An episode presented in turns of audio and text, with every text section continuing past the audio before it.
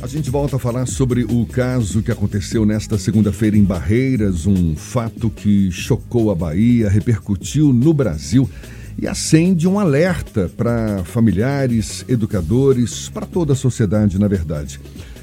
O caso do adolescente de catorze anos que invadiu uma escola em Barreiras, no oeste da Bahia, matou com tiros e golpes de facão uma jovem cadeirante de dezenove anos. Ele depois também foi alvejado, está internado no Hospital do Oeste.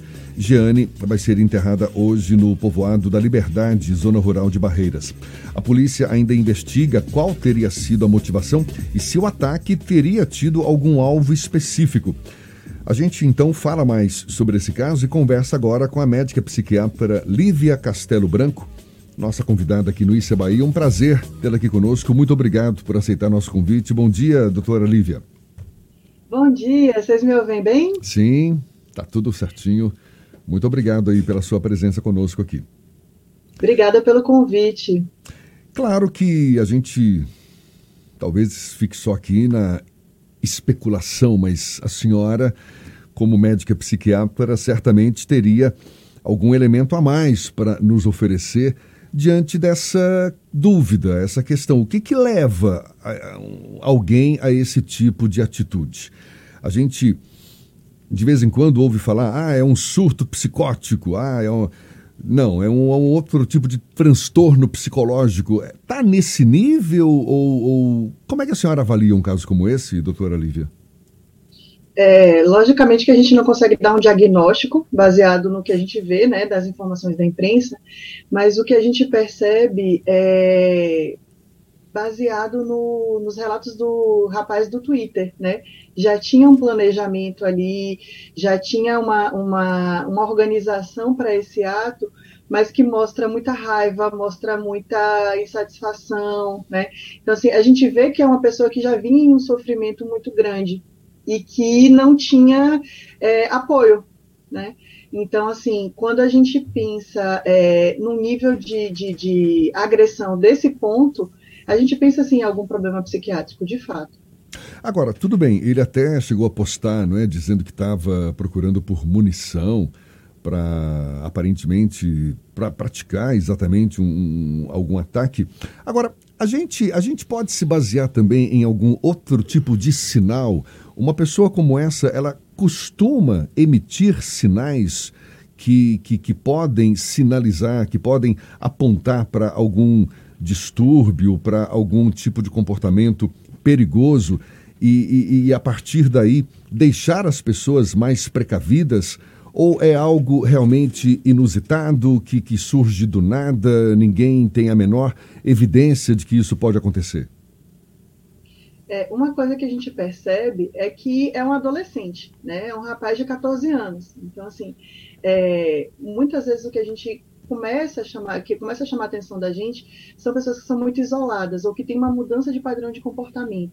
Então, é, vamos dizer que fosse uma criança super saudável, tranquila, que interagisse bem, e depois começa a ficar mais isolada dentro do quarto, só quer saber de videogame, etcétera. Né? Então, isso já é algo que chama a atenção. A gente precisa é, chegar perto, né? Tentar entender o que que... o que, que esse adolescente está sentindo, é, verificar o, o, o conteúdo que ele está consumindo, então o que está usando na internet, o que está postando, o que, que os colegas dele estão dizendo, né? Então, assim, são, são sinais que podem chamar atenção para algum tipo de problema psicológico ou psiquiátrico. Então, é, começa daí, né? Observar o comportamento. Agora, doutora, bom dia, Ernesto aqui. É... Tem havido um aumento de, de casos de violência, não necessariamente nesse nível de, de violência mesmo, de fúria, né, com a intenção de, de matar, mas conflitos entre, entre estudantes dentro e fora das salas de aula, ou conflitos entre estudantes e, e professores, ou, ou, ou pessoas que trabalham na, nas escolas, ou conflitos no entorno das escolas. Isso tem sido... É, a, verificado com a frequência maior do que no período anterior à pandemia? Ou, fazendo a pergunta mais objetivamente, é possível estabelecer algum nexo, ainda que para provocar estudos e, e investigações, mas alguma relação entre esse período de quarentena, de confinamento e depois a volta às aulas? Com certeza, com certeza. A gente observa, é, a pandemia ela fez com que as pessoas mudassem a rotina, que passassem por perdas de familiares, que passassem por privações é, financeiras, alimentares, etcétera, sem contar é, esse confinamento que gerou os conflitos familiares. Então, a gente percebe que é, o adoecimento mental ele aumentou muito. Isso é uma coisa, né? Outra coisa, a gente tem... É, a tolerância a esse tipo de, de, de violência tem sido cada vez menor. Então, é muito mais noticiado, muito mais questionado. Então, isso também é algo que, que chama atenção para a gente continuar questionando e não permitindo que esse tipo de coisa aconteça. E o, o, a coincidência desse clima, desse momento que a gente está vivendo, com a discussão também que a sociedade brasileira toda faz sobre o uso de armas, a, a, a propagação... É, do, da, da, a ideia de que a posse da arma é um passaporte para a liberdade, como afirmação da liberdade. Tem esse conflito entre, ao mesmo tempo, um país que saiu de um estatuto do desarmamento alguns anos atrás, agora vive um movimento contrário em que a população civil se arma. E esses acidentes, em geral, são causados, esses acidentes, são essas fatalidades, ou como queira chamar, são casal, causadas, em geral, por armas encontradas dentro das próprias casas. As matérias estão apontando isso. Esse é um complicador. E qual é a responsabilidade dos adultos, especificamente dos pais que são portadores de armas? E aqui eu estou me, me dirigindo especificamente a você, que é um C A C, um caçador ou um colecionador de armas. Qual é a responsabilidade que recai sobre essas pessoas que estão autorizadas a comprar armamento legal, manter munições dentro de casa? Qual é a responsabilidade adicional dessas pessoas, doutora? É, do, do ponto de vista jurídico, não é da minha competência, né, falar, mas assim, o que a gente percebe é que existe uma cultura, né? Se, se a, o adolescente, o jovem, ele é, é criado em um ambiente que as armas são coisas naturais, ele vai ter um acesso, né? É, vai ter uma, vai lidar com, essa, com isso de uma forma muito mais natural. Então, isso, de fato, aumenta o risco de acidente, né? Então, a gente percebe que, que são muitos, muitos casos desses, assim, são, são pessoas que tiveram, de fato, acesso à arma, e aí já é uma discussão que não é só psiquiátrica, né? É uma discussão da sociedade como um todo. Qual é a vantagem, qual é a desvantagem? Mas, como psiquiatra, o que eu percebo é que É, existem muitos crimes que são passionais, né? Tirando os acidentes, muitos crimes passionais, e a gente percebe que o acesso à arma, ele facilita muito, né? Uma agressão que antes poderia ser só com as mãos, que acaba, é, que seria só uma agressão, acaba sendo um homicídio por conta desse acesso, né? Então, de fato, é, para as pessoas que são mais impulsivas, as pessoas que já têm algum nível de, de, de, de questão psiquiátrica, isso pode, de fato, aumentar o risco de, de, de morte. Doutora Lívia Castelo Branco, que é médica e psiquiatra, a gente conversando sobre esse caso que aconteceu ontem em Barreiras. Eu não quero entrar aqui no mérito do que, que motivou essa... Esse, esse comportamento do adolescente, isso não cabe a mim, até se ele vai ser julgado, penalizado por isso, enfim, não é esse o foco que eu quero abordar agora. Eu queria, eu queria aprofundar um pouco mais naquilo que eu te perguntei. Como é que a gente pode identificar que a pessoa tem alguma condição emocional ou psicológica mais severa e precisa de ajuda? E como que a gente pode ajudar uma pessoa como essa? Para a gente identificar, a primeira coisa que a gente precisa fazer é conversar, né? Então, assim, é, sabe aquele seu sobrinho que você acha que ele é esquisito e que você mal fala com ele, né? É, aquela, aquele seu aluno no, no colégio que sempre fica muito quieto e que ninguém quer chegar perto dele porque ele fala umas coisas esquisitas. Esse tipo de pessoa é a pessoa que a gente precisa se aproximar, a gente precisa puxar assunto, a gente precisa entender o que, que a pessoa pensa, se ela está dormindo bem, como é que está o ambiente da casa dela, né? Porque é, são coisas que a pessoa pensa e muitas vezes ela não verbaliza diretamente. Então, a gente precisa, de fato, perguntar, observar. É, não tem, assim, um diagnóstico que a gente consiga fazer ou prever sem um, um acompanhamento é, profissional antes. Mas, a partir da escuta, a gente pode sentir que é uma pessoa que está em sofrimento ou uma pessoa que pensa em fazer alguma coisa. E, a partir daí, a gente vai precisar, de fato, direcionar para o psicólogo e para o psiquiatra.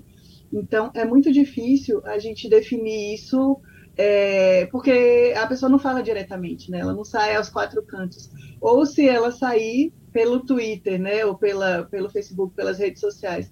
Então, é muito mais da, da observação da sutileza mesmo, mudança de comportamento, isolamento, algum discurso vago do tipo, é, seria melhor que eu morresse mesmo, ah, todo mundo tem que morrer, essa vida ninguém vale nada, esse tipo de coisa. O sofrimento mental, ele tende a se agravar caso não receba os devidos cuidados? Sem dúvida, sem dúvida. Começa com, com a, um desinteresse, né? É, a pessoa não quer ir para a aula ou não quer ir para o trabalho, ou invoca com alguns colegas, etcétera. Isso depois vai aumentando, né, para alguns comportamentos mais compulsivos, é, desorganização financeira, e aí a dificuldade na relação familiar também, até um quadro que pode ter de agitação de, ou de suicídio. A senhora toca num ponto interessante, porque simplesmente ouvir, não é, se dispor a ouvir uma pessoa com uma suposta, um suposto problema mental, enfim, uma dificuldade emocional ali para ser cuidada, já é uma ajuda muito grande, não é? Ou seja, não é necessariamente é, é, familiares ou amigos atuarem como profissionais de saúde mental, não seria esse o caso, né? Mas estarem disponíveis para uma escuta, uma escuta acolhedora, não é? Que pode fazer toda a diferença num primeiro momento, então. Sem dúvida, porque assim, o falar... É, já é terapêutico. Então, à medida que a pessoa fala, que ela sente que ela é acolhida, isso é muito mais, isso é recompensador para a pessoa. Então, a partir daí, você com o conteúdo, você vai, de fato, levar para um profissional. Agora, por que que isso está acontecendo tanto nas escolas, doutora? Está faltando, as nossas escolas, elas também são afetadas por tudo isso que afeta os nossos adolescentes. Nossos educadores também são afetados, foram afetados por todo, todas essas circunstâncias da pandemia, né? A gente está vendo uma coisa explodindo. É possível fazer alguma coisa de imediato, alguma coisa que não dependa de uma grande articulação de políticas públicas, de órgãos governamentais? O que é que está ao alcance dos pais, o que é que está ao alcance dos educadores fazer para conter? E nós estamos falando isso nos últimos dias de setembro, quando se mobilizam as atenções para o Setembro Amarelo, para a prevenção do suicídio. A gente sabe que o suicídio hoje entre jovens é um problema gravíssimo de saúde pública. Me parece, me corrija se eu estiver com um número errado, doutora, mas já está entre a segunda ou terceira causa de mortes entre adolescentes, não é isso? É isso mesmo, né? É, o, que, o que eu sugiro, né, além da, da, da questão dos pais estarem mais presentes, observar que tipo de conteúdo, quais são as amizades que os jovens é, estão tendo, é, com relação aos professores, né, é, capacitação, né, a, a coordenação pedagógica, de estar mais junto com os, com os alunos, é, ver o que, que eles estão conversando, ver o que, que eles estão falando do, do coleguinha X e Y, né? É, a gente fala muito da... da Do, do pedagogo da escola, do psicólogo da escola, de estar ali é, atento, né, e conversando com esses alunos, para ver o que que, o que que cada um traz, no final das contas, né? A gente, a gente pensa assim, é, um aluno desse que não estava frequentando as aulas, mas que já tinha, esse, já tinha esse tipo de publicação, provavelmente os colegas dele já suspeitavam de alguma coisa, já comentavam alguma coisa dele. Deu alguns sinais antes de consumar, né? Deu alguns sinais, é isso? Isso, exatamente. Esses sinais é que precisam ser percebidos, né, por quem está em volta, né? O que o Jefferson falou, às vezes uma, uma boa conversa, como a senhora disse, é terapêutica até uma conversa. Então, eu, eu queria, até para a gente encerrar, doutora Lívia, uma boa conversa, mas uma boa conversa sobre o que exatamente? Uma pessoa que está ali é, é, num aparente transtorno mental, como conduzir uma conversa boa no sentido de poder ajudar essa pessoa? Às vezes eu fico aqui imaginando que a intenção pode ser até das melhores mesmo, mas, por exemplo, passar a ideia de que o transtorno mental é, é, é culpa da pessoa, ou que é responsabilidade dela estar naquele estado, isso não vai ajudar em nada, não é? Exato. É, o que a gente precisa é de uma postura que seja acolhedora e de não julgamento, né? Então, de colocar que você está preocupado com aquela pessoa. Olha, eu estou notando que você está diferente, é, isso me deixa preocupada, isso me deixa triste, é, você não está indo para a escola, você não está indo trabalhar, né? Sua vida está diferente. Então, assim, como é que eu posso te ajudar? Me conta o que, que você está sentindo, né? Então, a, a partir daí, a gente pode ver o que a pessoa diz. Pode ser que ela diga, não, não tem nada acontecendo, tá tudo bem, eu não quero falar sobre isso. E aí a gente vai precisar convocar outras pessoas e compartilhar essa responsabilidade. Talvez até levar um profissional em casa, algo nesse sentido.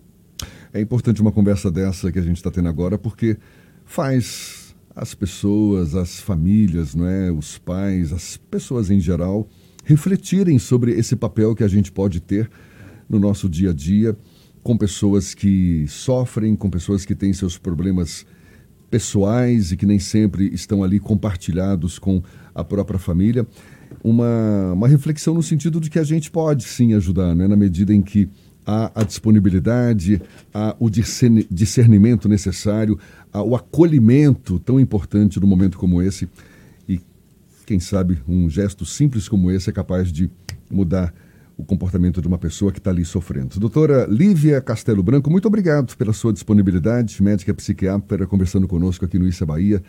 Um prazer e um bom dia. Até uma próxima, então. Obrigada, foi um prazer. Até a próxima. A gente lembra que essa conversa vai estar disponível logo mais na íntegra, nos nossos canais no YouTube, Spotify, iTunes, Deezer e Instagram.